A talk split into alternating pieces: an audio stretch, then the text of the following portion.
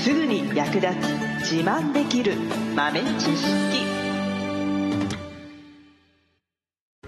この番組は2006年バリスタチャンピオンのみえちょとコーヒー勉強中、いくちゃんがいつものコーヒーがさらに美味しくなる話をしています。この番組を聞けばちょっと自慢できるコーヒー雑学やすぐに役立つ最新トレンド情報がわかりますラジオトークで毎週火曜日お昼の12時からゆるっとお昼休み、木曜日の夜10時10分からはカフェ好き女子の夜会をライブ配信しています。美味しいコーヒーの入れ方など皆様のご質問にもお答えしますのでぜひ欠かさず遊びに来てくださいね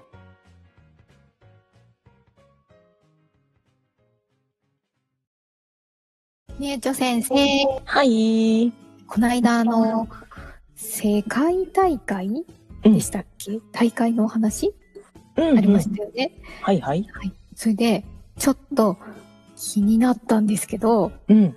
日本の予選と国際大会は、なんか基準とかって同じなんですかそれとも違うんですかはいはい。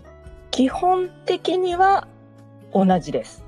おー。世界の大会の、まあ、ルールレギュレーションっていうのが、ルール規約かっていうのが、えー今年はこういう形でやっていきますっていうのがアナウンスされて、はい。でそれに基づいてそれぞれの国で予選をするという形をとっていることが多いので、うん基本的には一緒です。うん。うーん。ただ国によっては日本は割と世界大会に準じてやってるんですけど国によってはまあ独自のドメスティックルールじゃないけど独自のルールでやっていることもあります。うーん。一度ねあの日本の大会も、まあ、コロナの時にあの審査員がヘッドジャッジっていう人がいて、はい。ヘッドジャッジは味を見る審査員のやつを横からちょっとちょうだいって感じで飲んでたんですね、今まで。で。で、それがコロナの時にちょっとそれは中止やめますってなって、うーん。ただ日本はそれをあの全面的にその国内予選となるとジャッジの育成も兼ねているので、それだとその味を共有できないのはちょっと厳しい審査が難航する恐れがあると。うんことで、独自に、まあ、3人のパネラーが加点ジャッジ。で、4人目のは、あの、ヘッドジャッジ。で、ヘッドジャッジのスコアは加点されないっていう独自のルールで一度予選をやったことがあります。うんへー。うん。すごい、そういうのちゃんとうん厳格に決められているんですね。そうそうそう。まあ一応そのコーヒーの業界団体みたいなところが、ちゃんとその世界大会から、まあ、許可を得ているというか、あなたの団体から選手を派遣してくださいみたいなの決められているので、まあ、それに準じてやるので、一応その世界大会の方へ申し送りをして、許可を得てという形でやったようなんですが、うーん。そんな形でね、あの、国内予選に関しては独自のルールでやっていることもあります。ほう。ただ、あの、評価基準に関しては、基本的には同じですね。うん。こう、こういうう味だったら何点みたいな。こういう味ですって言ってて、どれぐらいそれが、あの、その通りかどうかみたいな。へえ、へ え、すごい。そう、こういう味です。あ、ほんまやーってなったら、いい点数。ほんまかーってなったら、悪い点数みたいな。あーあ、そういうふうにうん点数つけるんですね。うんそうそうそうそうへそう。え。あとは細かいルール、テクニカルの部分だとこれをやった、やらなかったとかで、イエス、ノーみたいな点数の付け方もありますね。へえ。うん。え、なんか笑顔がないとか愛想が悪いとか。あーうーんとね、基本的にはないです。そこに。そうなんですね。あの、笑顔がないから減点ということはないんだけど、うんうんうんうん、トータルで見たときに、終始楽しそうに笑顔でやってくれてる人と、無表情でやってる人とどっちがいいってなったときには、やっぱりね、楽しそうに振る舞ってくれた方が、お客様としては心地いいじゃないそうですね。っていう部分でバリスタのトータルインプレッションって言って総合印象っていう部分に、まあ、加点されたり減点されたりっていうのはありますね。ほほー、そうなんですね。減点はさすがにないかな。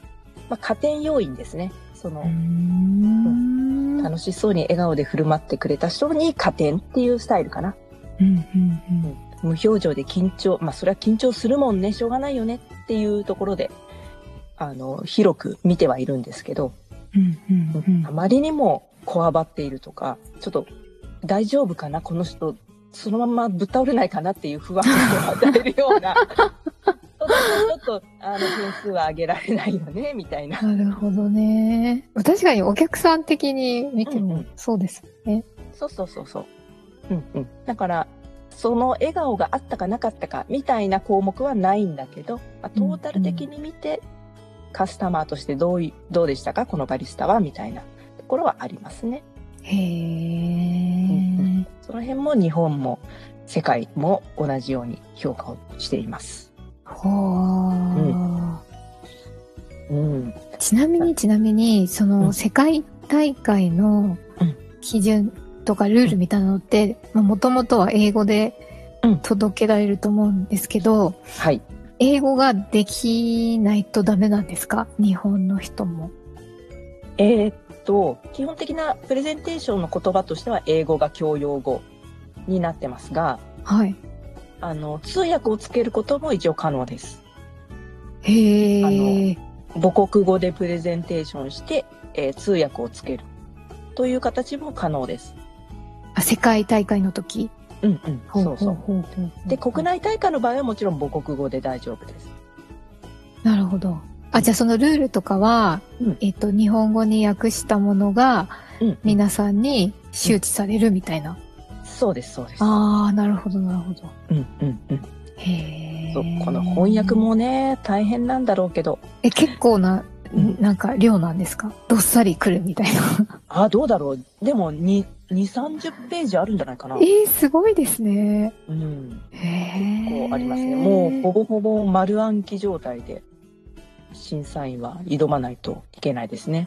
うわー大変ですね。うん、そうまあ何年もやってれば大体頭に入ってるからはい。変わったところだけもう一回勉強し直せばいいので、うん、だからいや始めたての人はまあ結構大変でしょうね、うーんまあ、このルールをどれだけ把握しているかっていうのも勝敗の分かれ道だったりするんであババリスタさんそうそうが。そうそうあ、そうですよね。まあ、ルールうんちゃんと理理解して、それに沿ってやってないと。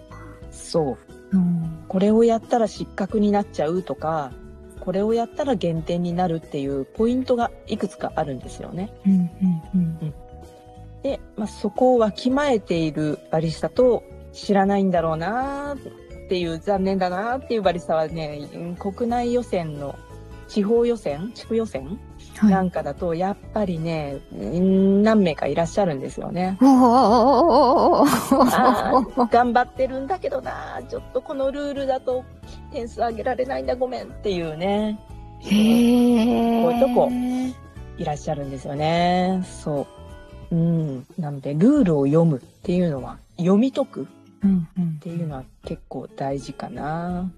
へえ。やるべきこととやってはいけないことがルールには書いてあるんですけど、はい。逆にルールに書いてないってことはやってもいいってことかなみたいな。攻め攻めな。そうそうそうそう。ひ標準通りにやっていてはね、あの上位に行けないので、もうこれだけ何回も何年も競技会やってて、やっぱり何か新しい発見だったりとか、こう周りをおって思わせるような何かを持ってこないことには埋もれてしまいますので、うんうんうん、あ普通に美味しいコーヒーを出してくれたねありがとうで終わっちゃうとうんうんうーそういう人いっぱいいて埋もれちゃうのでうんうんうん。あコーヒーってこんな楽しみ方があったのとかこんなことしてこんなに美味しくなるのみたいな知知らなかっだよみたいなところを持ってくるとそれがまあただ単に気をてらってちょっと派手だからやってみましただけだとじゃんじゃんって感じですけどそれがちゃんと理にかなっててあこれは気づかなかったねっていうところを見つけてくるバリスタがいると大注目株ですね。へー。まあ年に何名かはそういう方やっぱりいらっしゃいますもんね。おー。日々研究してるんだろうなって思う方いますね。うん。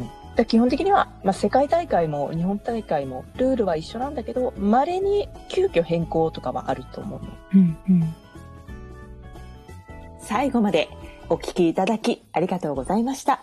あなたのコーヒーライフに少しでもお役に立てたら嬉しいです。すご質問やツッコミは、ラジオトークで受付中。毎週火曜日お昼12時から、ゆるっとお昼休み。木曜夜10時10分から、カフェ好き女子の夜会をライブ配信しています。ぜひ遊びに来てください。ではまた次回の配信でお会いしましょう。